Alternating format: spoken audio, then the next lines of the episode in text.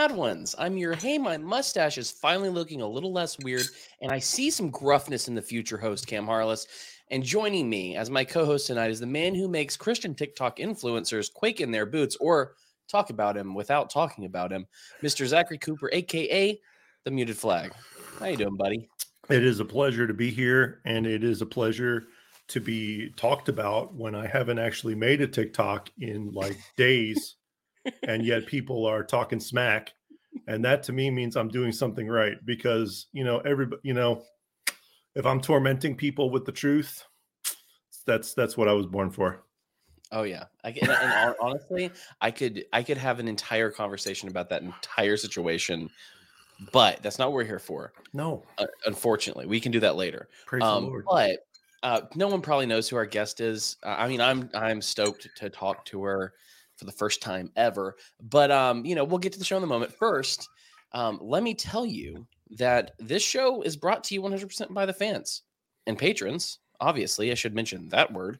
Uh, so hit like, subscribe, and share the show with your friends. There are all sorts of topics we've covered, and the the list just keeps getting longer. Uh, so and you can share those those videos, you can share the audio with someone who might gain something from them or who has a question that they want answering, or at least I like to think that sometimes it's just about having the conversation and asking the questions that that lead someone to start asking more questions and to dig a little bit deeper, to read their Bible, to read church fathers, to go deeper. That's what I think that this is for a lot of the times. But um, if you want to help us out, share it also you can go to patreon.com slash the mad ones um, we have an extended show so this show will go for an hour for everyone who who hits it free after that it's going to be for the patrons and for people on Rokfin.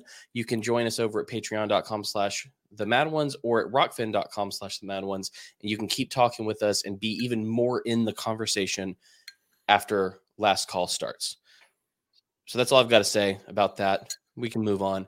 Uh, so let me go ahead and bring in uh, the guest. Uh, joining us tonight is a very a very small person. Um, she was once the horrible leftist, elitist, atheist, screeching kitchen witch that your mother warned you about, but now she's all about that patriarchy and even more about the Lord. You may know her from a small, embarrassing podcast known as The Mad Ones, or maybe you know her for a legitimate reason. It's Miss Jessica Green. Hi. It's good to be back, everyone. The inimitable. That's a great. I I really appreciate the introduction because of its accuracy. So thank you for that. Well, it's what's fun is I don't like I was always writing these like little short joke introductions for you. I it's been so long since I've written an actual introduction to the show for you. It's been since like 2019 or something. Oh or wow, yeah. I don't even know. 1860 something. I don't know. Yeah, it feels like it. Um, but you know, so one of the things that I've uh, kind of started unofficially doing, I'm trying to make it happen.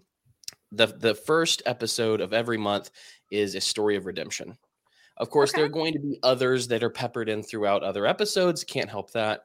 But when I was thinking about stories of redemption, I was like, you know, I haven't had a long like the last time I think we you were on the show was when we were talking to um Michael Jones from Inspiring Philosophy. That's right. Yeah. I really so enjoyed talking like to him. Mm-hmm. Month or a little a month and a half, something like that. And I was just like, but she has a great redemption story. Let's let's talk about that. I'll bring Zach along because he doesn't know the story. He'll have questions that I won't think of because I know you. We've talked a billion times. Um, but also I have some questions that I've thought of since then because like, and I'll ask you. You'll see. Um, okay. but, so, but let's let's talk. Uh, I've I've never met you before. Welcome to the show mm-hmm. for the first time. Um, uh, you were a a stinking atheist leftist. Is that correct? I love the I love the way he he advertised the show. He called you a cringy online atheist. yeah, no, that's completely accurate. It's not that I'm not cringy now. It's just that it also described me then. So it's fair. The cringy stayed. yeah. I'm actually really grateful to the Facebook memories um part of the oh. internet because it really exposes me to my own thinking just a very mm. short time ago. And um, there is no bigger uh, source of humility than your own cringe posts from Facebook in the 2010s. So um, I definitely recommend everybody enabling that feature and just taking a big old look in the mirror. I choose not to look at it most of the time because I'm so embarrassed by my god i've been on facebook for what 15 plus years yeah. something as like a, that the funniest thing is that as a marine and i was a counterintelligence marine and we're discouraged from having a public persona. Mm-hmm. and so mm-hmm. i really didn't start on facebook until like 2019 when i was also getting tasked to be a recruiter. And uh and then shortly after 2018 whatever. And shortly after that i got my call on to go work with hallelujah hulk and and preach. Mm-hmm and it's just fun it's also fun to me to see all these old posts and, and see how much my theology has grown oh yeah see how much you know you have growth in that and it's it's kind of fun to see and it's kind Absolutely. of fun and sometimes you feel like you have absolute egg on your face when you look at some of this you're like oh my lord i think it's the mix, it's thing, bittersweet yeah i think the hard thing for me is I, I think i literally started facebook when i was like 17 or 18 like i was still in high school and so it's like actually the dumbest version of myself. And I thought I was so smart. My the dumbest God, version of yourself yet. Yeah, so far. Yeah. yeah, yeah, but, but that's the yeah. thing. Like, I'm not, I'm not, thank God uh, some humility has crept in, but like, I, I wouldn't have, like, I don't know. I don't think I was that way to other people, but it was just posts on Facebook where I was like, yeah. kind of a cringe monster. and that's yeah. that's a wonderful lesson about right? We we become this unmasked person when we're on on social media. We forget, you know, there's these social norms which are healthy for us to have on sometimes, and uh, you know, tribalism. That's something we're definitely going to talk about in terms of uh, being a former cringy atheist. Yeah, well, that's a big part of it. I let, let's let. So I was talking. I don't know if it was okay. I was yeah. I was talking to Zach the other day uh, he had a friend who just recently joined the Orthodox Church, yes. and he was like, who who was really close to him, and he was like, and I know you were. He said, you know, I knew you were really close with Jessica, who decided to join the Orthodox Church, and I was like, well, you know, she that was kind of like her history rather mm-hmm. than like a new thing she found and joined. It was, I mean, it's new to her life, but she was baptized. So let's let's start where you started. Yeah, it's odd and accidental. I have a story that's pretty unusual about how I ended up with orthodoxy, but I think going forward, my story won't be that unusual, especially as we see more American converts to the church. Mm. Um, Cage my, yeah, I I um I I had my first exposure with Orthodoxy at about 14 years old. My dad um, married a Greek lady and she was Orthodox. And so, in order for them to be wed in the Orthodox Church, they wanted us to be baptized and, you know, be members of the, the church, which my father and I were nominal secular people with no religious affiliation whatsoever. And he wanted to get married. So we kind of went along with that whole thing. And that's how I ended up being baptized. Hmm. And um, their marriage, needless to say, did not work out. And we moved and I went on into my adulthood only having that briefest brush with the Orthodox Church. Um, other than that, I'd been to you know youth groups and stuff uh, with some friends, but really uh, just some kind of examples of American Protestantism. And my brief brush with Orthodoxy was all I really knew of Christianity. When I came into my adulthood, there were um, traumatic events that happened to me as a young person. That's you know we need not necessarily go into that. Cam and i did an entire episode about that with his mom. I'm not sure the episode number but you can definitely go look at that or he'll put it in the description and get a full look into that. But um i dealt myself a pretty big wound um in my adulthood and i had no thing to lean on the way that people who do come up in a faith background do episode so 108 108. Okay, there you go. So, um, my reaction to it was very interesting, though. Um, as a secular person, or believing myself to be a secular person, I should say, I become very angry at God. um, yeah. To the point where I would say, you know, there clearly isn't a God. Look how much evil there is in the world. Look at you know what's able to be done in his name and all of the things that you could point at sort of um, mm. from the perspective of, per- of a person who's not familiar with the church mm. and when i say the church i mean a great history extending back thousands of years that yeah. involves so many different types of people and stories and yes mm. violence and also um, transformative uh, power on the consciousness of the world and I was not familiar with any of this. Hmm. I only knew that if there was a God, he wouldn't have let this terrible, terrible thing happen to me. So there must not be one.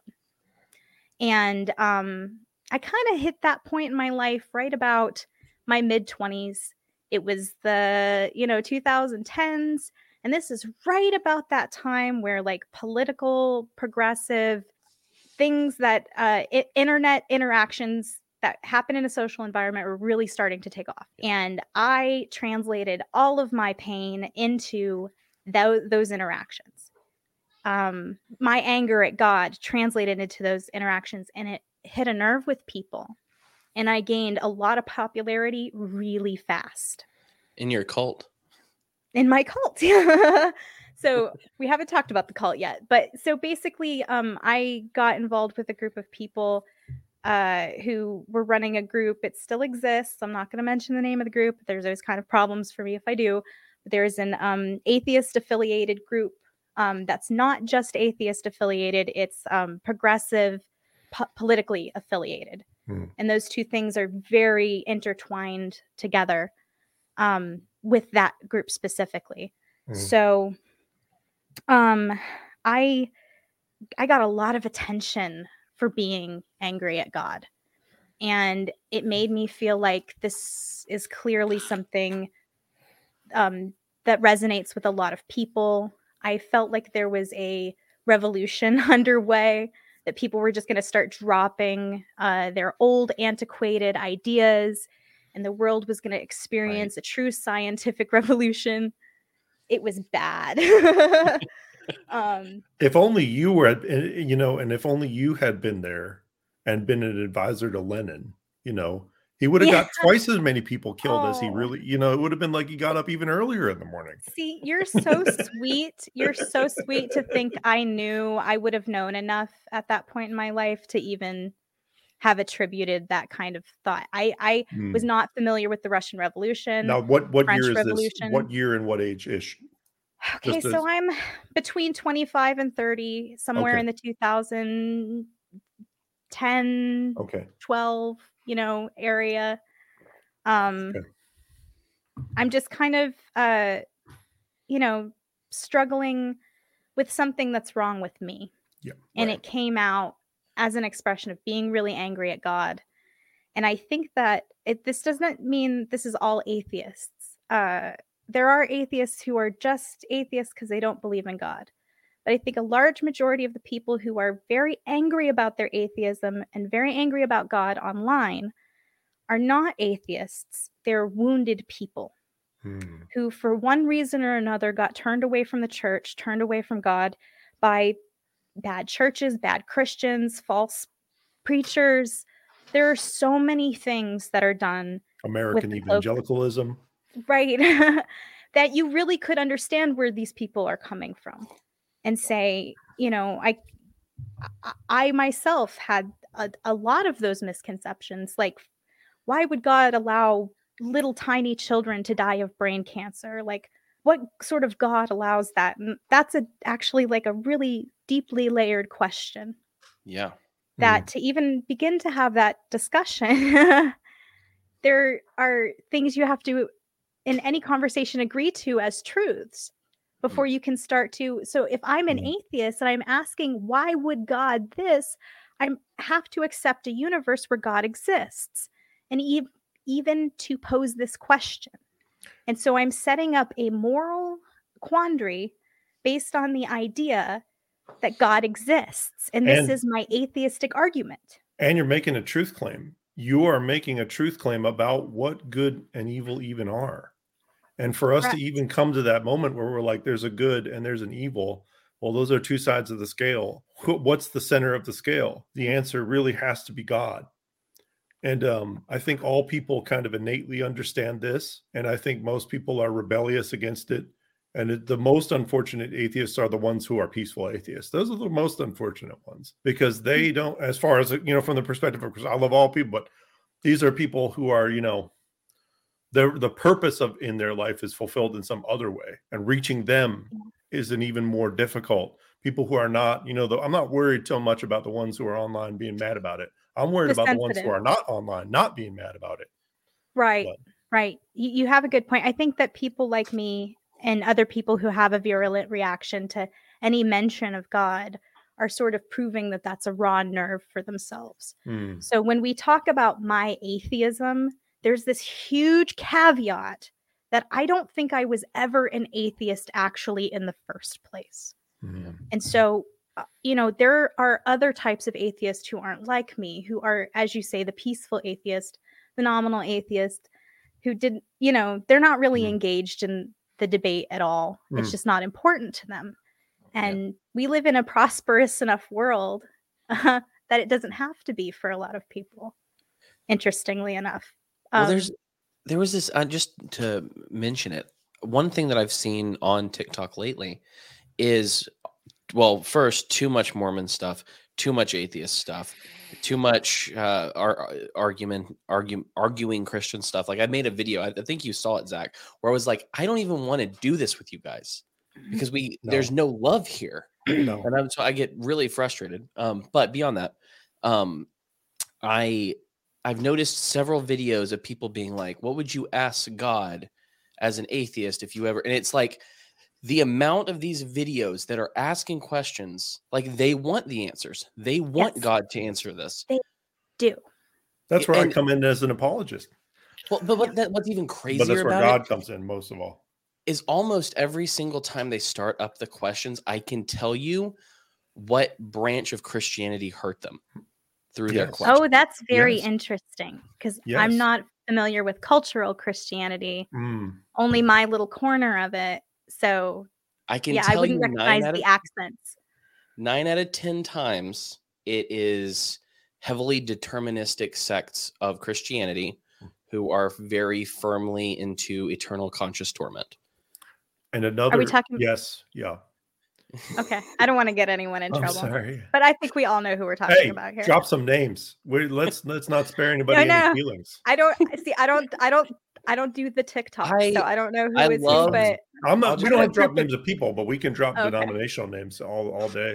Well, I you know, know which S- group SBC, of denomination comes at Southern Baptist Church, right? SBC and Pharisee have the same amount of syllables for a freaking reason. Okay.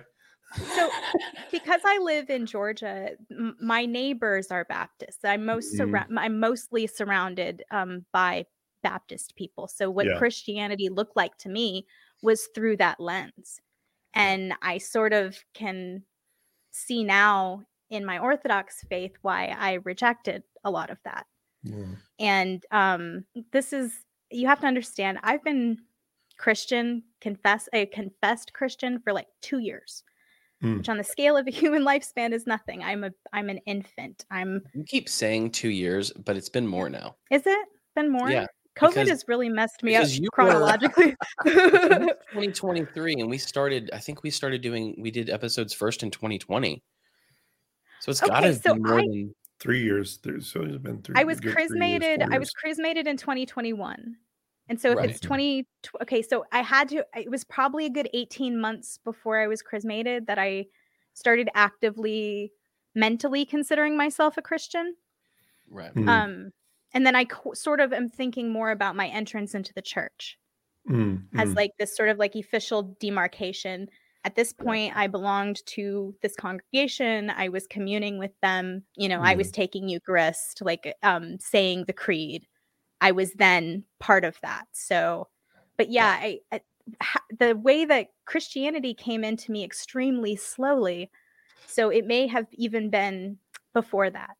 And um, I have been told by other people that my baptism in the church um, when I was 14, although I didn't remain Christian um, in my uh, outward appearance, there was still that kernel of grace that got into the impartation of grace. That. That's right right which enabled me once um, my life, you know, I grew into adulthood, I matured, uh, things calmed down and were more stable. And in the quiet time of my life, when things were actually the best they'd ever been, um, that's when that kernel of uh, faith started to sort of eat at me. And that was very disturbing to a person who considered themselves an atheist.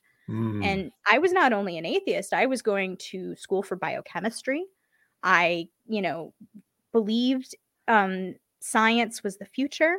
I wouldn't have called it a religion, but I consider but my but it was. I consider myself now less religious as a orthodox Christian than I did when I was an atheist because you are mm-hmm. required to have a cult like faith to the precepts. Yeah. And there's and there's denominational atheism.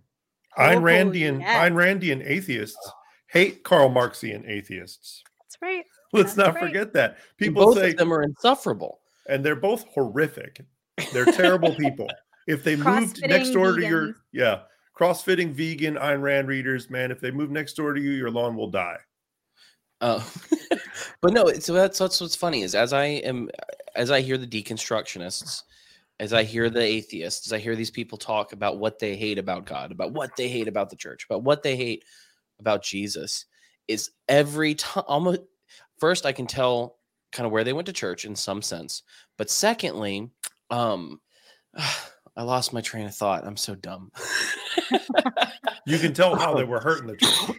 You can, yes. you you get a sense of yeah. what happened to them. I think that's what you said before. Yeah. So yeah. I, well, I mean, I I, I kind of know these things, but what's also every single time, regardless of who it is, every single time, as I'm listening to these ask these questions or make these statements, I'm going, that is not what Christianity teaches. That is not what historic Christianity teaches.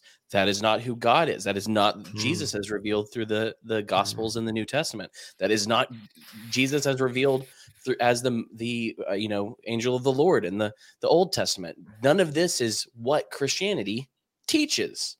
It's what you thought it taught because you were a cultural Christian and not one who actually did the work. Like nine there out of ten times. a perception for sure of God as the boogeyman. And when you read those Twitter threads specifically, that if you could ask God anything, what would you ask him or what would you say to him? A lot of it is why would you punish me for not believing in you? You know? And these kind of sort of like surface level questions that if you really really talk to christian people and ask them what they believe eh, eh, i mean depending on the group you know there's not necessarily eh, it's more complex than that. And and you're not i don't think that you're going to be punished because somebody bearing the name christian did the wrong thing to you. I think there's a very important um, part that says that the uh, law of God is written on the hearts of man, and that we, as the icons of Christ, uh, the icons of God, uh, ourselves know right from wrong, and if we want God as deeply as these people want God, that you will get to Him. Hmm. Um, that this is an expression of pain. It's it's screaming um, the... from an open. I'm sorry. Go ahead. Oh no, I'm sorry. I'm sorry for interrupting you. Go on. No. I... well, one of the things I notice a lot is when Cam was talking about before, um, Christians who preach on a, uh, on hell the way they preach on hell. Mm-hmm. Mm-hmm. And so, what do we end up with? We end up with hell fearing pew warmers. We yeah. end up with hell fearing churchgoers of sin management, with gospel no of sin gospel management at all, as opposed to the gospel that we've been given a new this new identity through Christ, through the unification of Christ and that's going to allow us to walk in Christ. And that's going to allow us to become perfected or mature. But that's the thing is that they don't, they fear hell and they don't fear God. And a lot of atheists do everything they can to talk about God in this pseudo scientific way, which I think you could add to a lot of this. Like, if, you know, if I drop this, this thing, it will fall. Why can't I test God in that way? Is, is something oh. that you, you see a lot, right? And they've forgotten that the core claim, the absolute core claim of the supernatural, is that the supernatural is not about some supernatural verse. It's a it's about supernatural beings of mm. consciousness, and that's something that they always fail to do. They they want salvation you want to you want to come in my house and have dinner with me, but you don't want to. You just want to like show up at the door and be like, "Yo, man, I don't even know you, but you're gonna let me come in your house for dinner." Like, okay, man. Um, I don't know you, dude. Like, let's, you know, we got to do something about that first. You know. But anyway, science science isn't necessarily a negative thing uh, no. to fit for faith. And the reason I say this is because I became pro life because of science mm. long before I became a Christian. Sitting in my cell biology class, watching videos of I um I'm gonna forget the name now, but there is a zinc, a visible zinc spark that happens yeah. when a sperm enters an egg, and it's does the design of it is to seal the egg off so no other uh, sperm can get into it, and it is the literal spark of life. You can see it in the microscope, the Very spark cool. of life and yep. it hit me like a ton of bricks like that's a unique human life right then and there no matter mm-hmm. how small it is in that moment everything like that you're going to become and be you're it's contained within this tiny space but it's it's there and that i don't know that i can't credit that change in my thinking to what sh- helped shift some of the other bricks that i had laid um, but the further I get away from being an atheist, and I probably wouldn't have been able to tell anyone this early on in my journey, but I think that I never was actually an atheist. Um, online atheists accuse me of that all the time. And I'm like, what are you talking about? I was an atheist for 10 years. I was very loud about it on the internet. Um, but I think they're right. I, I I remember being a small child, the child of a secular atheist himself who never taught me anything about God remember mm-hmm. being a small child in my yard playing, talking to God. No, like not that God was answering me back or anything like that, but I, as a small, very small child, intuitively knew when I was talking, someone could hear me. Mm. I knew it innately. And I, as I've become more familiar with my faith and spent more time with it, I'm remembering those small formative memories that I had as a child and going, wow, no, I've always known about God. Mm. I was just really mad at him like a petulant teenage child. And in his mercy, he didn't destroy me. he somehow still guided me back to the church and let me I come that, in. So. I love that you just said petulant child because I often call atheists petulant children because they are petulant children. So exactly All correct. Of them.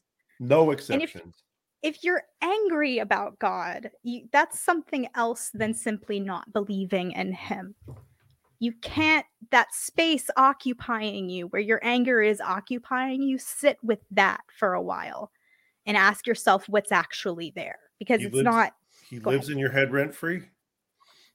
Apparently, I live in the the head of some debate Christians rent free, which is wonderful. um, that's hard because I, I didn't come to Christianity through theology at all.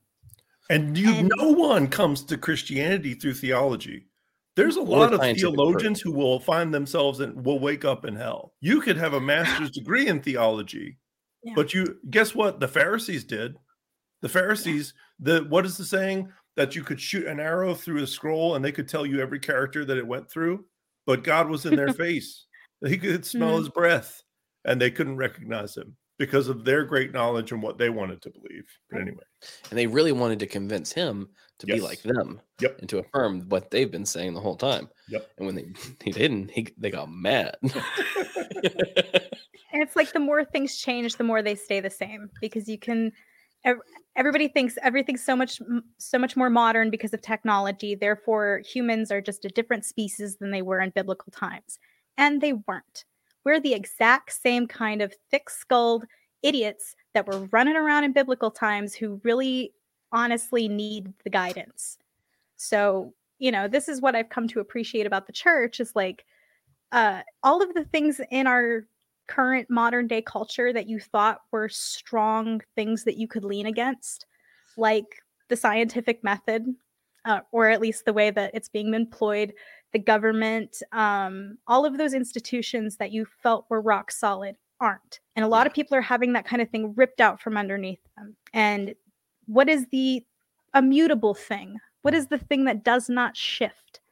That you can lean on, and no matter how hard you press against it. And this is this is how one meets the qualifications of the scientific uh, method. By the way, is no matter how much you challenge it, it stands immutable and unbroken, and yep. that that is what you can lean against. I I want to kind of go into like the transformation that you've had and that you felt and the reality of Christianity versus the sing song and dance picture that people like to paint of becoming Christian. I'd love to kind of go into that because I feel like there's a lot of no, not reality, irreality. I don't know what, what what what there's a lot of false falsehoods in the way people mm. talk about. Oh well, you're going to be saved and everything's going to be good and perfect. Mm-hmm. Nonsense. Mm. Uh, but before we do that, um, I wanted I, there was this thing that I've been wanting to tell both of you and see if you can guess where the what uh, school of thought this question comes from, and also okay. uh, your reaction as Christians to this this question. Okay.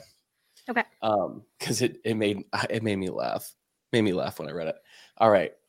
Why would an unembodied God create an embodied man to achieve a disembodied immortality? That has to be an atheist asking that question because, and maybe I'm wrong, but not, it sounds like an atheist question. Yeah. The, here's here's here's the wording that is that is telling if you know anything about this sect an unembodied god so it's telling you they believe in an embodied god oh hmm. not every not every rapist is a blank but every blank is a rapist So yes, it's a, there. It's I got a, away with it. It was a, a, question from a Mormon, and I read I read that question. Oops. How would an unembodied why would an unembodied God create an embodied man to achieve a disembodied immortality? And my thought was that is not what Christianity teaches. No. Homie, I I've never met a Mormon that I didn't like. They're really nice people, but um I don't get it. I do not get it when I sorry. Uh, so I'm, I'm, sort of there with you. Personal friends of mine that I've had who are Mormons were were good folks, you know. And hmm. being in the military, of course, I was an apologist before I even knew what that meant because I had to have you know polite, professional conversations about religion with atheists, with pagans, with Mormons, with every butcher, baker, and candlestick maker that calls themselves an evangelical, you know, and so on. But um, but you know, but oh, the sharp. the the hierarchical organization is filthier than what is underneath of the pig crap. So I mean, they're they're just horrifically horrific groomers and terrible human beings without yeah, it's, uh, without question. Like that the, the whole the whole cult started with a guy who wanted a bunch of wives and eh, who was a professional scam artist before he started his religion. So it's like mm. Of ask, course, ask I mean, like any expo, yeah, and they will tell children. you that Brigham Young had that had Joseph Smith killed. Every ex Mormon believes this, and, then really? so there, all tons of them do. Man, there are a lot of people funny. who subscribe to titles that um that belief that the, a belief structure comes with that title, but the laity group of that belief system don't always believe all of that and nominally are mm. pretty good people and and do have the law of God written on their hearts. So they know in the moment to do the right thing when the right thing strikes. I think I I truly I have faith that most people are like that. And it's well that's just what's crazy is they they uh, kind of the the difference between um someone and well, funny enough no offense to your church in particular jessica but it was a cage guy who was like okay. Protestants, which I don't count myself among Protestants. I'm not. I'm not a Protestant. I didn't protest anything. Um, you know, when Orthodox say that, they basically mean anybody who's not Catholic. No, I know. Like, That's how right. most people use it, but it's like I'm not. They all. This person was putting people were pigeon was pigeonholing people with this term because he was saying okay. Protestants were like Mormons because they the Reformation was no different than the Mormon Church doing their restoration. Very different situation. there was Very a wonderful, different. there's an outstanding lecture by doctor and uh, father. I believe he's a bishop. I believe he's in Georgia in the United States. His name is Father Papa Giorgio Panayotis. And he did his PhD work on the Reformation, knowing almost nothing about it. And he does the most outstanding, he did one of the most outstanding lectures. I've listened to that lecture so many times because I'm one who likes to digest information over again about the, the unbelievable similarities between the Orthodoxy and the Protestants. And yeah. he talked about how Orthodoxy are really like the first Protestants because they rejected Charlemagne's theological changes in with the Council of Constantinople, and I believe that was 789 to 7 or 889 880. And um, he talked so much about the suffering that the Orthodox Christians went through at the hands of the then persecuting Catholic Church, mm-hmm. And the the realities. And he talked about how he had the highest praise for John Wesley. He said that that mm-hmm. Wesleyan thought is where orthodoxy and and uh, Protestantism need to meet. Mm-hmm. And uh, mm-hmm. it was a very powerful lecture rejecting the Augustinian realities because Mark of Ephesus in this 15th century, there was pressure by the Ottoman Empire to destroy the churches of the East, of course. And uh, Mark of Ephesus, uh, a lot of uh, Orthodox Christians, we're going to drop a firebomb here. This is going to be fun. There's a lot of Orthodox Christians who said, all right, we're going to rejoin the Catholic Church for protection Mm-hmm. Uh, mm-hmm. But Mark of yeah. Ephesus had uh, debates with the cardinals, and he realized that because of Augustine's teaching and the core teachings of juridical ideas and rational ideas, that that was not possible. So to this very day, when people say that they are Eastern Catholic, all Eastern Catholics are really they're Orthodox that gave their banners back to the, the Pope. That's where they come from. Interesting. No I've, I've question about West, it. I've heard of Western Rite Orthodox, but I've East, not heard of Eastern Catholic. Yeah, Eastern Rite, Eastern Rite, Byzantine Rite Catholicism, and they allow okay, their that's... their priests to marry and so on. And hmm. those are those are their Orthodox Christians that gave their banners back and did not listen to Mark of Ephesus.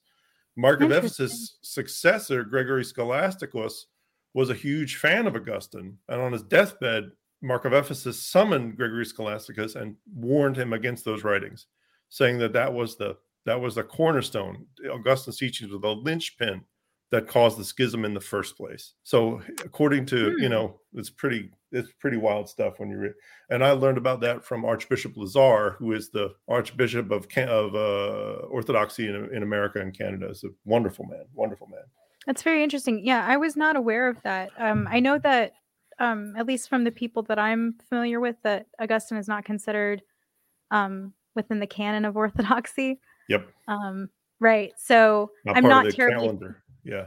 No, no. And so there, you know, pretty much post schism, a lot of the Catholic saints are not recognized by the Orthodox mm. Church. They have their own set of, and, and in fact, quite a long list of qualifications to become a saint. Um, and although there's a lot of uh, appearance similarities between Catholics and um, Eastern Orthodox, they're theologically very different in their mm-hmm. practice. Mm-hmm. Um, so the I uh, the most common question I get from sort of like people around me is, so that's like Catholic, right? And I have to pause because my church is called the Eastern Eastern Orthodox Catholic Church, Catholic meaning universal. So I'm a Catholic technically. Um, but what they mean is a Western Latin Catholic, which is a whole different ball game. Yeah. They believe in the Immaculate Conception of Mary. They believe in um, transubstantiation, things of this nature that are not Orthodox beliefs. So, uh, yes, we have vestments, and our vestments look a lot like their vestments, but the the backing of uh, why we're doing these things is very different. Yeah, you know what's funny is I just re- I just realized one of the reasons that I ended up being um, interested in talking to Zach in the first place was because it was one of the first conversations we had was um, he was saying that people always think that he's orthodox because of how he speaks about theology. And i hmm. was like yeah uh, me too every time my orthodox friend takes things that i say to her yeah. to her uh, her priest he's he always gives me kudos so i i can say the same and that's how that, so actually you can't you were see instrumental it. in that connection. But I wear a nice little Ethiopian Orthodox cross. Okay, so um, I believe that's the Coptic Church. They are, yes, and they're they in are. schism since Constantinople. Yes. Yeah, the uh, the Monophysite. Um, yeah, they right, say Miaphysite, but yeah. But which, um, interestingly, if you talk to They Copts, which I think is kind of fun to say. if you talk to Copts, um, theologically, as a person, they're not monophysites, and they mm-hmm. do um, confess the divinity. So yeah, it's very interesting. That's what I was kind of alluding to earlier when I was talking about the laity of most of these sort of like groups yeah. that surround the larger truth here. Um, it's like um, I once heard a bishop describe it as there are coals burning in a hot fire, and you can take a coal with you and um, start another fire with it, or that coal can go dead and cold, depending mm. on how you nurture that flame. And so there are are people I think who have you know the proper faith the the, the faith taught by christ that they're carrying with them that fire is true mm-hmm. and so i don't um even though they might belong to this title and under mm-hmm. this title is this set of theological beliefs that person who calls themselves a coptic or um, a protestant or a anabaptist or any of every other group that sprung out of this thing that person might not actually subscribe to the chain of things that they there was a wonderful I'll just let you know I laughed just then because I heard the word Anabaptist and I know that that uh, gets all up in Zach's craw. So oh. I, I, think I think it's more that I'm one of those people that really pisses them off and they just have to let me know about it. And I'm like, if you have a if you want to give me a piece of your mind, keep it. Just keep it. I don't want it. I don't want it to keep it. But that's what's so funny but, is like that that statement is emblematic. Uh, you would think it would like like you said, Jessica. It sounds like an atheist asking a question, but really it's that kind of atheistic idea that went into Joseph Smith's restoration of the mm-hmm. God of the true gospel was that God has a body and He always had a body, and we are embodied and we live. It, their their their cosmology is so bizarre, dude. Like I, I, I do you remember we talked to Ben about it? I remember do. I remember in the middle of him saying something like that. I the words "that's blasphemy" just came out of like I whispered it. I thought I was being quiet, and I was like, "That's blasphemy." I watched that. Like I watched that episode, and you you were like, "I need to crack a beer over this one." Yeah. so I was like, oh, we're oh, going oh, crazy, man. crazy. Cool. Let me get drunk before we do that. but that's it's the perfect question. And that's why the reason I brought it up is because it shows such a deep misunderstanding of not just Christianity as a whole, but of the Bible. Like they say that the, the Mormons say that the, the Bible's corrupted. That's why you can't trust it. That's why Joseph Smith had to write his own, uh, you know, uh, King James Version fan fiction like that's why he had to do that because it was corrupted. It's like, but the if if it was corrupted, resurrection. then if it was corrupted, if it was a bad field, then why did you plant new seeds in the bad field? That mm. doesn't make any sense. If you tell me that the Bible is corrupted, then you shouldn't. You have no no Bible to stand on at all, and that's the problem I have with that. But this anyway. is one of the things, one of the areas where Cam and I have actually um, have a disagreement um, is about being able to commune people who are not Orthodox at mm-hmm. Eucharist. And um, I think about a person, for example, who is Mormon, um, who the words on their lips are Christ, Jesus Christ, they say. Mm-hmm. And I'm a Christian too, but theologically, they're not. Yeah. No, they're not. And so to have that person come up to the cup and receive the blood of Christ, uh, they're taking on a responsibility um, the responsibility given to us in the sermon on the mount when um, our responsibilities and uh, are explained to us. You're undertaking something consciously. You're consenting to it when you become part of the body of christ. Mm-hmm. and some of that is the death of self. These are not easy roads to travel so if an unwitting, uneducated person who doesn't know what they're doing comes up and takes that blood into them, that's a responsibility that they might not be willing to bear. Hmm. And it's it's not fair to them to commune them. Paul says and Paul so, says anyone who takes the Eucharist in an unworthy manner shall die, mm-hmm. have died. So the idea died. the idea that and oh man, I'm I live in North Carolina. Cam's in where are you? Where you live? Florida. So she's in Georgia. So, mm-hmm. oh man, so we're all over the ba- the the area where the people. Oh well, he just says they fall asleep.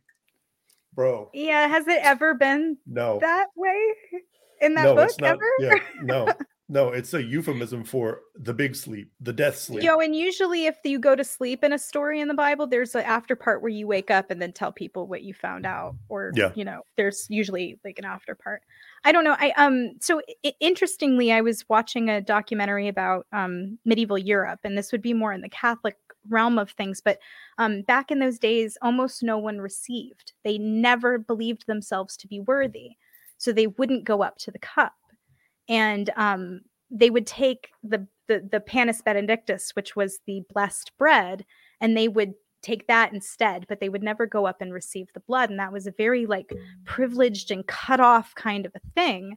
Um, so I can see rejecting that attitude um, of exclusivity about it when your faith is that despite your unworthiness if you confess your sins to God and repent, you can be washed and made worthy and given a clean heart. And so it's an act of faith to confess and then to go and to receive and to accept the the the the body and blood.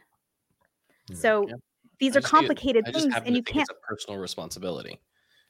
You take it onto yourself Mhm, mhm. rather than and so something but because see- I mean, like I understand Paul when he had to say, "Hey, these love feasts are getting out of control. Let's let's let's let's let's Let's let's take the the, drink back. meals. Let's ch- yeah, let's let's chill just a little bit." Um, Yeah. I've like, been to one of those and they are pretty wild. So but like erecting a fence around it for even people who are confessing Christians who aren't Mormon, Mhm. even if they were Mhm. Mormon, that's on you. That's on, not on the church. It's on you for making that decision because if you're But it's sitting in also that- it's also on the priest who's serving that Yeah. to the congregation and that um my priest has said definitely when he expressed the want and desire to become a priest he was given a book that detailed to him how incredibly deep his responsibilities as a priest were Mm. and he said if there is nothing that scares you away from the priesthood like this book like this book should terrify you and send you running from the priesthood Mm. And yeah you know so you know it conveys this incredible responsibility because the people that he communes he's responsible for Yeah. at the final judgment it is That's a why, deep yeah. responsibility James says himself, he says, Brethren, let not most of you become teachers, knowing that teachers shall receive the greater share of judgment. yes And all these people who dare to open their mouths are going to have to. It amazes me that people open their mouths on Christian TikTok who are been scant in the faith. Bro, can you imagine yourself saying what you just said to Jesus? You say baptism is not required. This is a common evangelical trope. Tell it to Jesus, who said, whoa Therefore, go into all the earth and baptize yes in the name of the Father and of the Son and the Holy Spirit. amen You just picture yourself saying that to Jesus on the white throne when he comes to you and says, I commanded people to be baptized. Whatever made you think that you could teach them that it was not required? What made you think that? There's Well, not think- even going to be a what made you think that. He's just going to say, I commanded them be baptized. And Mhm. right then and there, those people will know there'll be there shall be weeping and gnashing of teeth. and it's an incredibly different thing to for you to hold a heretical belief and a different thing to teach it to others yeah. and there is a responsibility that you will be asked Yes. to account for and i think that that is why there is a guarded nature Yeah. um, toward the eucharistic cup Yeah. I mean, I get it. I understand the reasoning. I just believe that you Just and I don't can like sit at the same table and we, eat we can uh, we absolutely can and um the part of the the eucharistic ceremony is there is the the what i referred to earlier as the panis benedictus probably theologically different for the catholics but at uh, we have our eucharistic bread is taken out of the middle of a loaf that's the lamb and then the outer part of it just becomes a blessed bread that can be given to the whole congregation so many orthodox christians themselves won't receive for various reasons. Maybe you forgot to fast that morning. Um, you know, you, you, maybe you um, are having a fight with your spouse and you guys haven't quite made up yet. Like, there's all kinds of reasons that a person wouldn't go to the cup until they solved their issue. So what they can have instead is the blessed bread. Um, the I'm gonna say the Greek word wrong, but um, andideron or shoot, forget the Greek name. It's blessed bread, and everybody, including including professing Orthodox Christians who have, for whatever reason, um, decided not to receive that morning, can take part of the entire liturgy with the eating of the bread. So it's just this this one portion of it yeah. that for very very important reasons is is um, guarded carefully. I just think it's I, I just it's it's so funny because I I remember that you, when you told me about that the first time you were like, does that make you feel better? And I was like, no, oh. not at all. all I got. one of the things one of the things I love about Orthodoxy, and one of the things that really uh, attracted me to the ancient Eastern fathers, is actually their hopefulness. It's mm. actually because the Western tradition is so juridical and so you are born a sinner and you're you know what I mean? Like there's not yeah. But the ancient fathers, you read, uh, for example, the disputation of Archelaus and Manes, Manes who was a Gnostic, Archelaus was a bishop, and Manes argued for basic, basically what the Calvinists believe, and uh, and he argued that man's faculties are bad. But Archelaus countered with the very first chapter of Genesis. He said, God made man and made him very good. And there was this understanding of the goodness and the purpose of God in creation. Mm-hmm, There's mm-hmm. this understanding of the hopefulness and the God's eye view of how things are supposed to be. But in the Western tradition, there's a, everything is dourness. Everything is down. it's all you know, this is the Western tradition is where we get this idea. Uh, and N.T. Wright made fun of it. He said, uh, "Well, there's this idea that you know God made man and man sinned, and then He made Israel, and they sort of mucked about, and then therefore He had to bring Jesus and fix it all." And they and sort of mucked about. Well, yeah, he's like they sort of mucked it up, you know, and that's yeah. that's how he made fun of that idea because it's just not the that's not the biblical narrative. The biblical narrative is that Israel has their success through Jesus Christ. Yes. That's the biblical narrative. That, yeah. Jesus Christ is the fulfillment and the success of Israel. And he was hated. He was hated because all of God's people are, all of God's chosen messengers are hated at all time. did I did I send you that that uh, answer I put for that question, where she was like, "Why do why do people not like Israel, or why are people in that uh, spiritual formation class?" It was yeah. like, why, mm-hmm. why hmm. are people against Israel? And it's like, well, according to this book, it's because they were the chosen people and people resent them for it. And mm-hmm. I was mm-hmm. like, so there is that. I think that's a reason. Sure. Yeah. I was like, but I'm not historically literate enough to tell you all of the reasons. And I don't want to get into it. But I, yeah. I, I don't think it's just that. no, it's not that easy. No, none of it. People people don't hate, uh, and that's that's an ignorance of people's uh, concept of spiritual warfare. That's a Heiserism, right? when we start talking about this idea that God has declared war on the principalities. Mm. And hmm. so, and his chosen instrument in the Old Testament is what? The nation of Israel. That's his instrument to take war, take the his battle axe to the nations of the principalities in the Old Testament.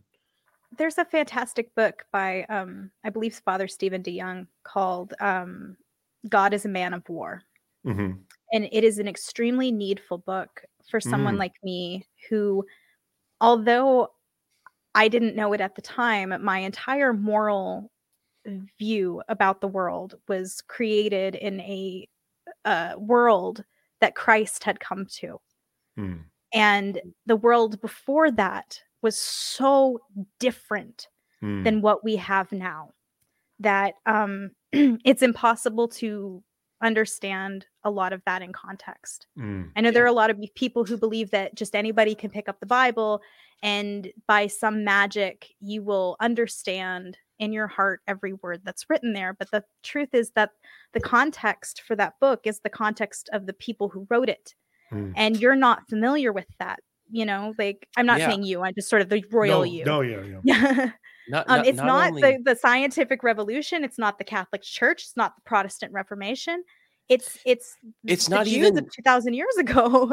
right for for the New Testament you have to go yeah. back another couple thousand years and try to mm-hmm. understand ancient Hebrew. Right. The the, the right. Hebrews.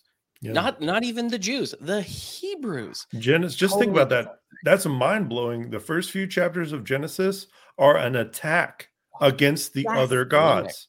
The first the first 3 chapters of Genesis are about uh, you know what all those other gods say? That's a bunch of crap. That's that's the whole Yeah. purpose of the creation story. But today, and especially in Western culture, it's all about the original sin, blah blah blah. No, it's about It's an science. attack. It's an People attack it's against the claims. Yeah. So And- that's So, to understand what Christ is saying in the Sermon on the Mount to the people that he's saying it to, you have to understand the world that they're living in mm, and their perceptions of reality, which have nothing to do with my post scientific revolution, post Catholicism, post uh, Protestant Reformation, American uh, technological worldview. yeah, Eh, the there are so many layers between me and those people. And that's why I am grateful to the church for existing Hmm. because I can look at the actual words of the church fathers who who do have some perception of this reality only removed a century or two Hmm, from yeah. the people the actual people who this book was for that's important Well, and so i don't I, uh, so oh sorry i'm going off on a rant No, no, no, it's. It's, it's, I, it's I only mean to that. say don't discount the church fathers and the traditions. I know many Clement of sola Rome is mentioned in Philippians, and he knew Peter, Paul, and James.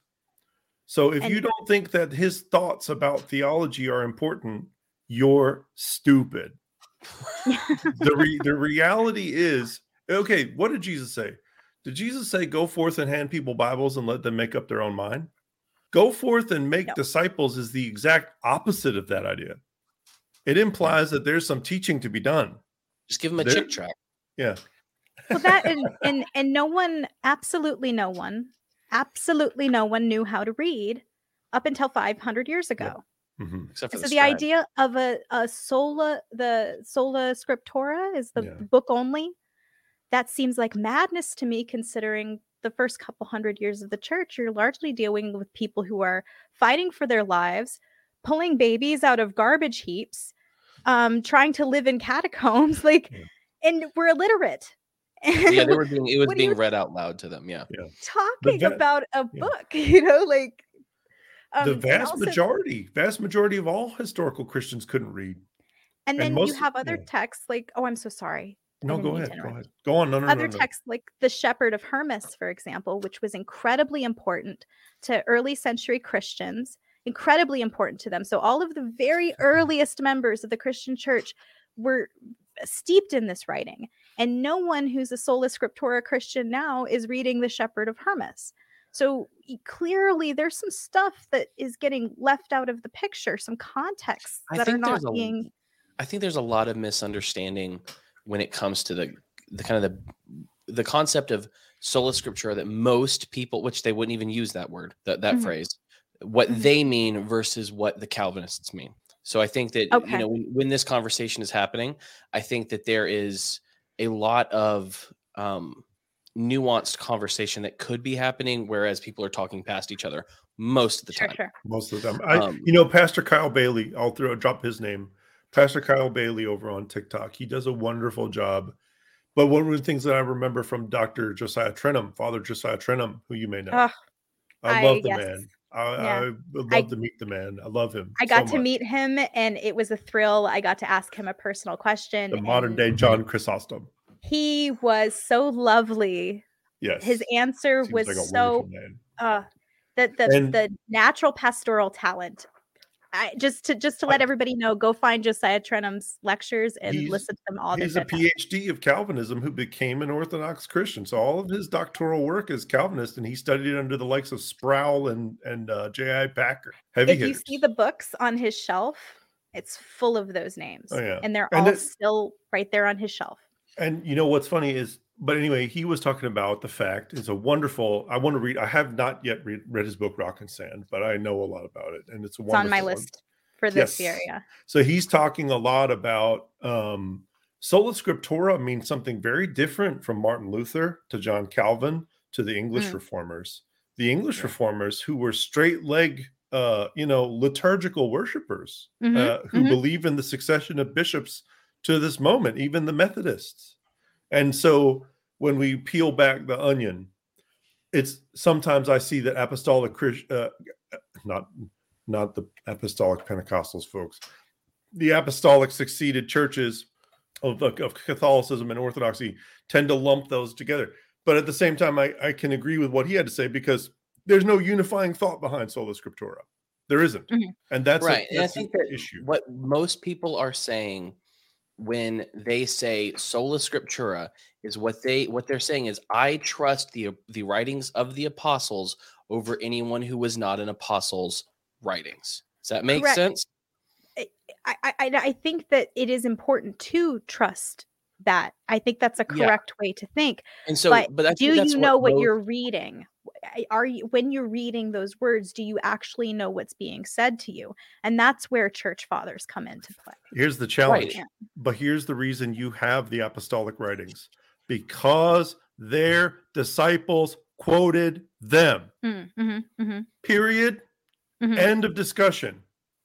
The reason they, they, that we have the apostolic writings and we understand who Matthew, Mark, Luke, John, Paul, Peter, James, Jude, and the writer of Hebrews are is because they discipled men. And those men quoted their masters and they rigorously defended the church against the Gnostics who quoted Plato and mm-hmm. philosophers and Eastern metaphysicists in public. So the problem with sola scriptura in that regard is we wouldn't we would not know what the Bible was if it was not for those men. And that's an essential problem with the right. With but the all, all I'm saying is the writings preceded their writings, and that's yeah. that's what people are saying. We trust the writings yeah, of yeah, the yeah. And, and, and to, be, yeah, time, to give a fair when, a fair view of them. Yeah. When when you're talking to someone who says, I am sola scriptura, I trust the Bible, they're saying I trust the apostles first and foremost. Yeah. I don't think most people are saying I, I agree with you. Uh, what Calvin was saying or what Luther was saying. Some yeah. do, but like when I hear someone be like, well, you know, it's not just it's like I get it, no, but these writings went around. John wrote these letters and they went to all the seven churches. Yeah. Like these are the writings that we're saying we, we trust is because they were written by the pen of either an apostle or a very close colleague of an apostle. Like mm-hmm. Mark mm-hmm. was uh, Peter's interpreter. Those are the the, the writings of P- the the sayings and the teachings of Peter, as remembered and written down by Mark. Yeah. Right. And Luke is, Luke is the same way. To what? Luke is Paul's disciple. Right. And so John wrote his the latest, and Matthew wrote yeah. his his own.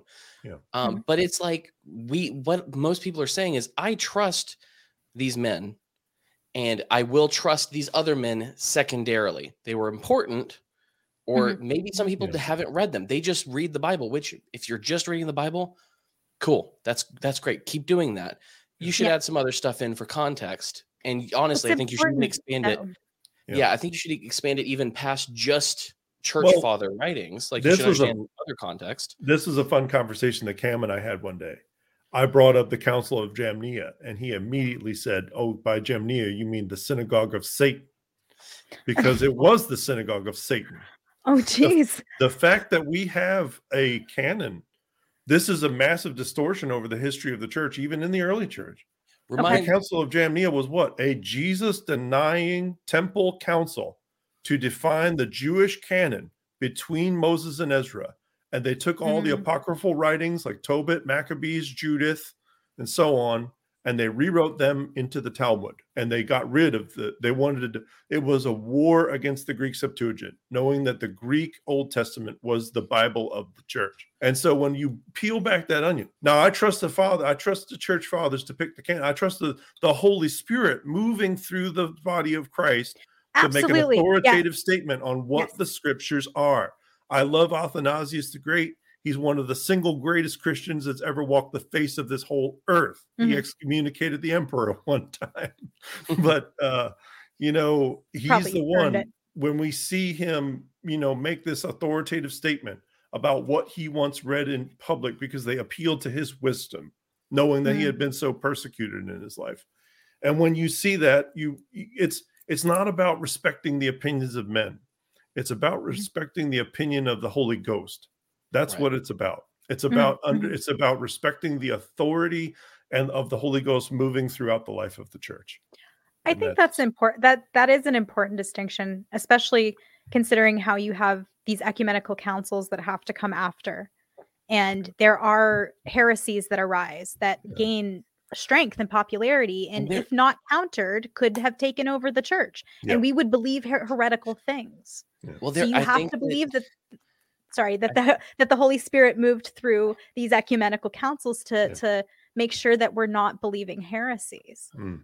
I do think that some there have been some things that have made it made it past the councils. though. Yes, absolutely. Mhm. um like mhm. and unfortunately and it's it's hard to find out unless you're like looking at the bible and you know other other Right. church uh, you know people church fathers but it's like there are things that we talk about today that like uh there was uh Au- augustine and you can give me the specific instance if you remember zach but i remember reading him trying uh, like he was quoting paul but then changing what paul was changed what paul was saying as he was Yeah. ex- expositing on paul and this is accepted in most churches Paul Mhm. Augustine is viewed as an expositor.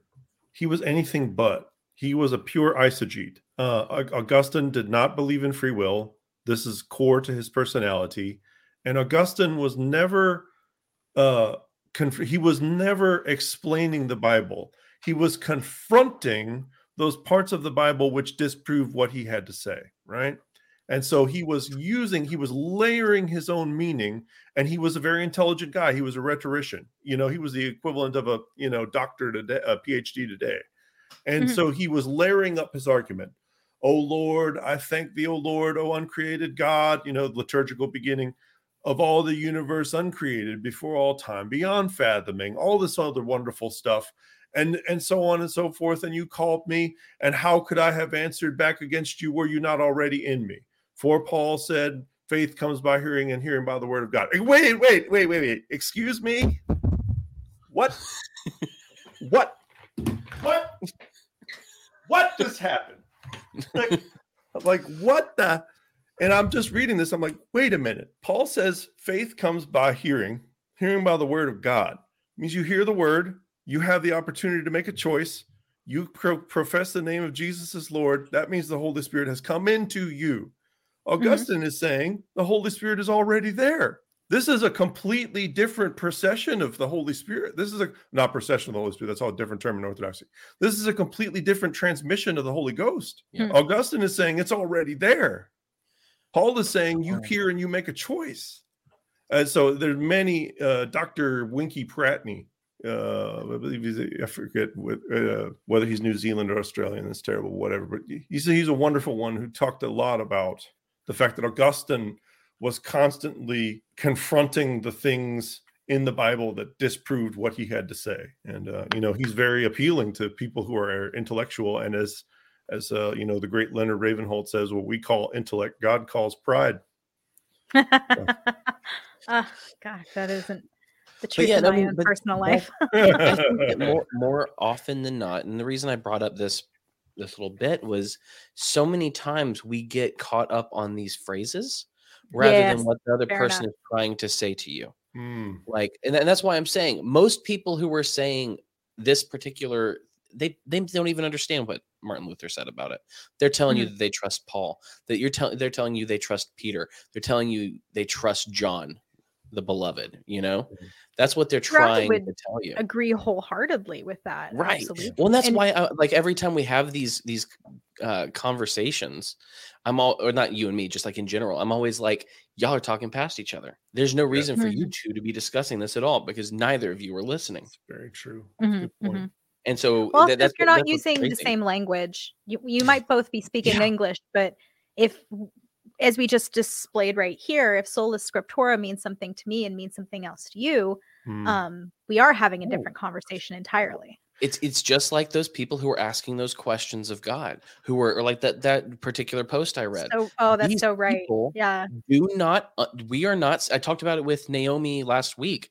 I said you know i'm not and i was like this isn't because i'm in school it isn't because i'm getting a master's degree it's not because i'm so smart but the more i have exposed myself to Mhm. christianity to the bible to the writings of church fathers to all of these things to the context and the understanding of the the ancient hebrew people I am speaking now a different language than most other people are Yes. when we're Mhm. talking about God. Yes. Like when I say soul, I do not mean what you mean. Mhm, mhm, Like when I talk about hell, I do not mean what you mean. mhm, mhm. So it's it's it's it's a very different thing because we're we are not speaking the same language, and that's why so much of this is unhelpful. Because the, the person, I, Zach, which by the way, after we get through this little bit of heated cam talk, uh, we'll we'll do the the last question and go into last call. Um, the people who were arguing, it was the Hallelujah Hulk, your buddy, said, Yeah. you know, if you believe in once saved, always saved, I'll, um, I have a a, a wood a, a wood fireplace to sell you, something like that. Like he, I, Yeah. he said, you know, I don't believe in this this thing, and they were just all calling him a liar. They were saying that he he had. They said, um, they said, oh, and his his friend blocked me after he blocked me, and so I'm assuming that's you. Um, y- I think Yeah, that's me. friend. Um, That's me. I block the next people. thing- I'm not. I'm not here to entertain debating Christians. The, the, the next That's thing so the person interesting when I hear when I heard you say once saved, always saved. I kind of went, wasn't salvation like a continuing process? Yes. So that's an interesting. We I'd like to It's a delve into that sometime. It's a Yeah, maybe we'll do that in the in the in the after because like Yeah, right now there are a lot of arguments going on over that, and I'm just like, shut we up, nerd. we got to we got to stir the pot once in a while. Got there Yeah. eventually there has to be But blood. the thing that the person said about you that which- is what riled me up Hmm. was they they said that you were blocking you blocked someone because you were because your lies didn't want to see the light of their truth and i was like Who "Bitch, would that be? Hey, I'm just gonna, I'm just here to tell you that I got a lot of grace in me because I'm a big six foot two, 250 pound combat marine, and I just got to say, catch me on on the streets, bro. Catch me on the streets, and I'm and you'll be too afraid to say some say some crap like that. You're gonna you're gonna get some respect in your body real quick when I stand up and and I'm Are like we eight inches arguing taller about than you. Jesus? Seriously, and and you know what's this funny? is Here's- let about me- Jesus. let me wait, let me let me let me kneecap this real quick. That's one of the reasons that I haven't even been on there a lot lately because in real life I'm never going to let that happen. I'm never going to let that happen. I'm going to kill this conversation with so much kindness and so Mhm. much love and grace. One time I was out um you know one of my projects on my YouTube channel, shameless plug, is uh I want to interview my fellow veterans. Some somewhat Oh. like this, but also somewhat, you know, I would love to go out and actually meet them because, you know, just like I have all kinds of cra- uh, all kinds of silly crap in my room, they've got usually like war rooms full of stuff too. I'm the one cussing this episode. It's funny. Lord be merciful. But um, i'm telling izzy but yeah, yeah, yeah. Tell him he gets mad at that. But um, but you know, I, so I was out there. I was on the streets Uh, because I love I love just simple conversational evangelism. We're not going out with no fiery repent flags. We're just going out to have conversations, shake hands, and say, "Can I pray with you?" That's the goal of every of, me all the time. And I'm talking to one of my fellow Marine vets, and we start talking about faith. And here comes a fresh seminarian. And when I say seminarian, I don't think I need to go re- reach very hard to say that he was an evangelical and like semi, you know, whatever. And he starts this argument, and his wife is like, "No, "We're not, we're not having a loud argument, mind you, but it is a. I told him one time, I said, "Hey, man, your, your wife is asking for you to go." I was like, "You realize, like, I'm a counterintelligence interrogator, right? Like, you're basically my prisoner right now." like, I don't think you realize that or anything, but you, I have your attention. It, it all belongs to me, and I'm being super polite and I'm just just Oh. but then you know what at the end of the i said you know what man would you let me pray with you and i prayed a prayer that was moved by me and, and moved him very deeply. And I, I hope that the kernels that i gave him really i hope they blossom more and more all the time because he was getting ready to go out into the mission field.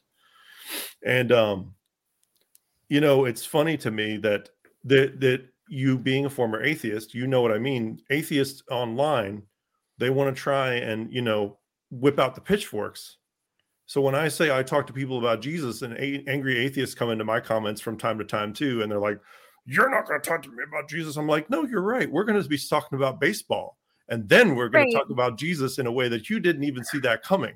And then I'm going to pray with you, and that's going to be that. And you're going to be like, "Man, that was the coolest conversation with a Christian I've ever had." Yeah. And then I'm going to bounce, and you might never ever see me again. But- some plant some some Yep. reap you know Yep, what i mean There you Yeah. go. I mean, you know, and it's just it amazes me. But that tribalism piece, that tribalism piece, You know, uh, it's terrible in the Christian community. It's awful. Stop the tribalism, please. Uh, You know, I just watched it. it was wonderful. You'll love this too, uh, Jessica.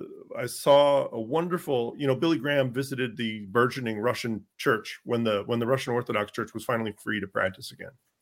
Oh wow! And he was paid for every time he went to Moscow. It was paid for by the Archbishop of Moscow.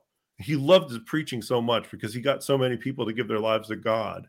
And he even put on a mini seminary where all the bishops and priests came and the deacons came and they paid basically with their own money to sit in this like mini class with Billy Graham. And it's like, where's mm-hmm. that unity today? Man, I, uh, where is it? I, I ran into a really interesting article um, last Halloween by mm. an Orthodox priest who was talking about um, did he think it was a bad thing? Halloween was a bad thing or demonic or this, that, and the other thing. He says, You got a holiday once a year. The one time of year people think about death. I don't think that's a bad thing. It gets mm. their minds, gets their minds well, on eternity. Yeah, and, if they start and, talking about death, I get to start talking about resurrection. Mm. Correct, mm. correct. And so it's like you have to meet people in love where they're at. And yes. God sent his disciples out into the world. He didn't send the world into the disciples. So, mm. you know, you you do have to meet people where they live in love. You you yes. can't come at them with a hammer. They're not gonna and yet and yet yeah. receive it. You get these evangelicals like Ray Comfort, who I just can't stand. God oh, bless oh, him. He's a funny little elf, isn't he? But he's a, he's he out here like taking the gospel like it's a dang hammer to clobber people. You oh, did you give him the gospel? What? I yes, yes, I did give him the gospel. I gave him lots of love and prayer, and I left. and then it. you leave it to God because and that's then, God will do that work. Yeah, it's not you're not going to convert anyone. God no. does that. And right, so well, you have to be a steward of the knowledge. That's yes. what you are. But that's that's what's so frustrating and wh- why I made TikToks and I've said it in other places about, you know, why are we doing this? Why are we fighting each other? Mm. What does the Bible what does the New Testament tell us that Christians will be known for? Their love if you for one, one another, another, for one another. Mm-hmm. Praise the Lord. For loving your fellow Christians. Mm. Mm-hmm. mm-hmm. That is mm-hmm. an embarrassment. Yeah. That that embarrasses me and it yeah. frustrates. I'm not going to argue with you. Mm. And this is why I talk about later. this is why I talk about laity having love for each other mm. because mm. my church, the Orthodox Church and the Catholic Church are in schism. Mm. And you could go on and on. I know people who will up, down, left, and right talk about just how demonic and awful the Catholic Church is, and they might have some good points there. But I know that I'm Orthodox because a Catholic pointed me in that direction. Mm. And so that's my sibling in Christ. Yes. That's a person who directed me down the right path. Yes. And I am never going to turn around and believe a person that sent me into the arms of my God is is acting for the hmm. devil. that's just my, not Possible. My dear, my dear friend, who I was kind of bringing along and discipling, and now he's becoming an Orthodox Christian. And I won't lie, that was like a depressing and scary day for me because oh. I was like, you know, and not, you know, because I'm like, I, I feel like I've lost him. You know what I mean? I know that I haven't. I know that I haven't. I know that I love the guy so much. But I don't feel the least bit. I had to go to God and was like, did I fail here? But in all reality, no, he's rededicating himself and going to become a charismated Orthodox Christian. He's found something that really makes something for him. From who? From a charismatic Christian who just is uh, investigative enough to ask the questions and really confront the the the crap to the point where you know. And I just that's great. That's awesome. I've, I've had fellow fellow Christians um who are unfamiliar with orthodoxy come at me with some pretty strong language. I think I had oh, someone oh, yeah. call me a pagan one time.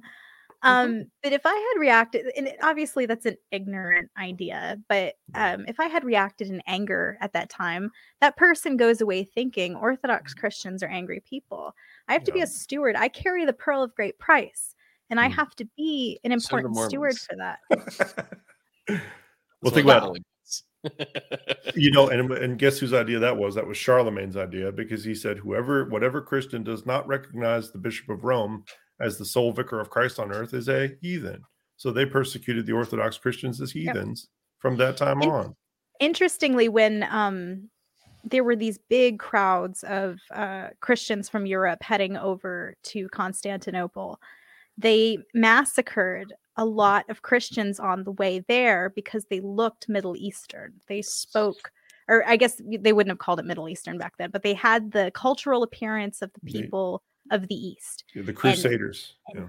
The Crusaders massacred those people who were themselves Christians because they looked different. Do you remember and, a couple years ago when Ted Cruz went to a um, a conference of Palestinian Christians who were who knew martyrs who were um, oppressed and told them if they didn't stand with Israel, then he wouldn't stand with them.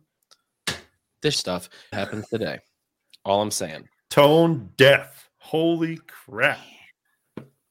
All I'm saying. Well, that's polit- it's a politician for you. They're they're serving the, a different master. Yeah, they are. They are. They're masters. It's it's, it's, it's just you the same daggum thing you can't serve two masters and it's clear to me when someone makes a statement like that which master they're serving. Mm. yeah but let let's switch over to the after so that we can be even more specific with our our distaste of certain groups. I'm just kidding. I'm not gonna do that. Um, but questions uh, questions.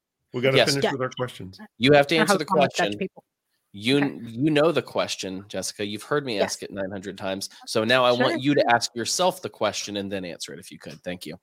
So the question is always what gives you hope. It can be locally, globally, any kind of various thing. Um sometimes I'm living day to day these yep. days. And um the fact that the darkest part of the year is over and the days only get lighter from here. There's more mm. sun from here. There'll be mm. more day from here. That gives me hope. Mm. And I don't have anything grand, more grandiose than that. Don't need anything more because, well, it's like you were talking about. Um, I, I tried to throw it in there, but when you were talking about your move from atheism to Christianity, um, and that little spark that you saw in the the the meeting of the egg and the the sperm, mm, mm-hmm, um, mm-hmm. that's Romans one. He shows himself in creation. It is. Mm-hmm. Man is without mm. excuse. Mm. That it you, you, were quoting Romans 1 without knowing it. Creation is, is all the revelation of goodness and evil that we need. Because the law of God's written on our hearts. That's right. It's yep. it's how we know right from wrong because you are the icon of God. He made you in him as his image. And so you have to act like it. And uh, if I could add one thing to anyone who's still listening, is just you have you have a father you have the most high father act like it. Yeah. Um so zach if people want to find you on everywhere it's at the muted flag.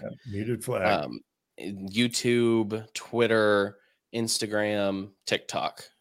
I think that's it for you. Yes. And then Jessica, do you uh, do you do like a podcast every now and then that you're a part of, or at, at one point where permanent yeah. that you'd like to shout out or uh, i know you're at soup anarchist on twitter if people soup want to anarchist on twitter yeah if you if you're just really into lady posting that's you know what i offer in that department um no i actually um I, I i've taken over a lot of the like the digital more like the digital and uh social uh duties for my church and that's been taking up a lot of my time lately so um, I'm working with a um, really wonderful pro life program as well, and um, doing some digital art and work with them to uh, get their program in Atlanta rolling.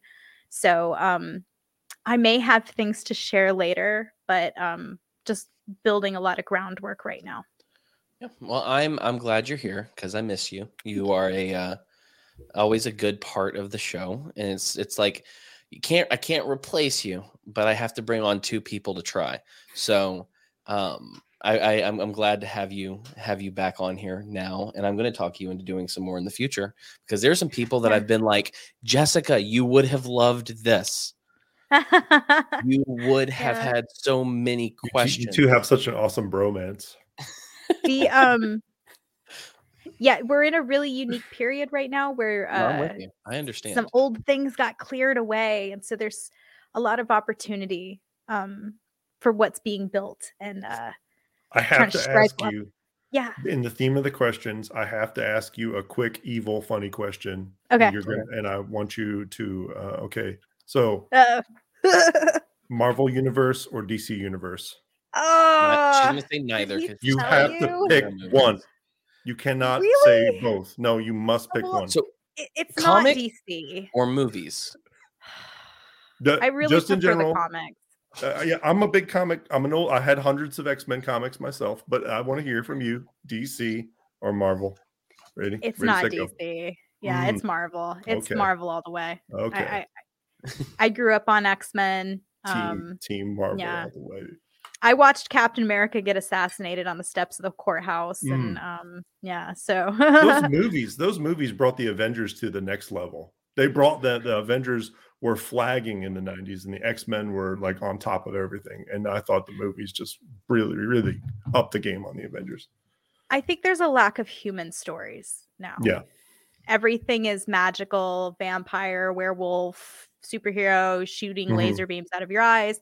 And although you insert human stories into those frames, you never just tell stories about humans anymore. And so Mm, mm. um yeah, I I would prefer it if um movie makers were not making for mass audiences, but that's how they're gonna you know make their money and fund their projects. So Mm, mhm. um, it's unfortunate we're seeing uh, th- things like uh, I'm I'm trying to think of an example. Um, Remains of the Day could not be made anymore. Mhm. Something like um, how about them apples? What's that movie? Uh, But the college um, student. Yes. Yeah. Good Will Hunting. Good Will I don't think they'd make Good Will Hunting now. Yeah, no, they wouldn't. yeah, They unless wouldn't. unless unless Will was now a transgender black woman, then they would. Oh, I'm man. looking forward to the black remake of all the movies. I think that Black Das Boot is going to be a thrilling ride. Yeah, I mean, So uh, personally, the, I'm the for hunt it. for the hunt for Black October is going to be incredible. if Um, if the, if the if they if that's what we have to do to get human stories again, I'm fine with it. Just nobody who could shoot a laser beam out of their eyes, please God. okay, so Zach, I will answer your question, Marvel versus DC, Mm, after we get through this bit in the in the extended episode. Yeah. Outstanding. Before that, um, I will let you know that Miss Naomi Wright's going to be back next week. We're gonna we talked about her time in the cult and getting out of it. Next week, we're going to be talking about how to uh, heal from spiritual abuse. Um, she was in a Mm. cult, had to heal Praise from that, and Lord. she works with with people who have been abused both in cults and outside of cults, and work through their spiritual abuse. So we'll be doing that next week. Either of you are invited if you want to join me on that conversation. Um, but other than that, um, I uh, if you want to help us out, you can go to Patreon. I still say us. I can't not, Jessica. I can't not say us. That's okay. wanna help us I'm out, here. So it is an Uh, us. Yeah. you can go to patreon.com Confirmed. the mad ones uh, and you'll get the the last call you'll get the extended episode also if you join Rokfin um, at patreon at rokfin.com slash the mad ones you can do that there as well um, t-shirts or mugs we are the mad ones.com slash store um, i am on twitter at ham carlos if you would rather if you're listening and would rather watch we're the mad ones.com or any podcatcher if you were watching and you'd rather be listening i know why you know why, but we don't have to tell the man. Um, you can go to uh, sorry. Uh, if you want to watch youtube.com slash the mad ones. Um, we're also on Rokfin. It'll it'll show up on Rumble in a day or two. Uh, we're on all podcatchers. So that's it. So with that, we're going to shift over. But before I do that, as always, you've got a chance to be a light in the world. So go light it up.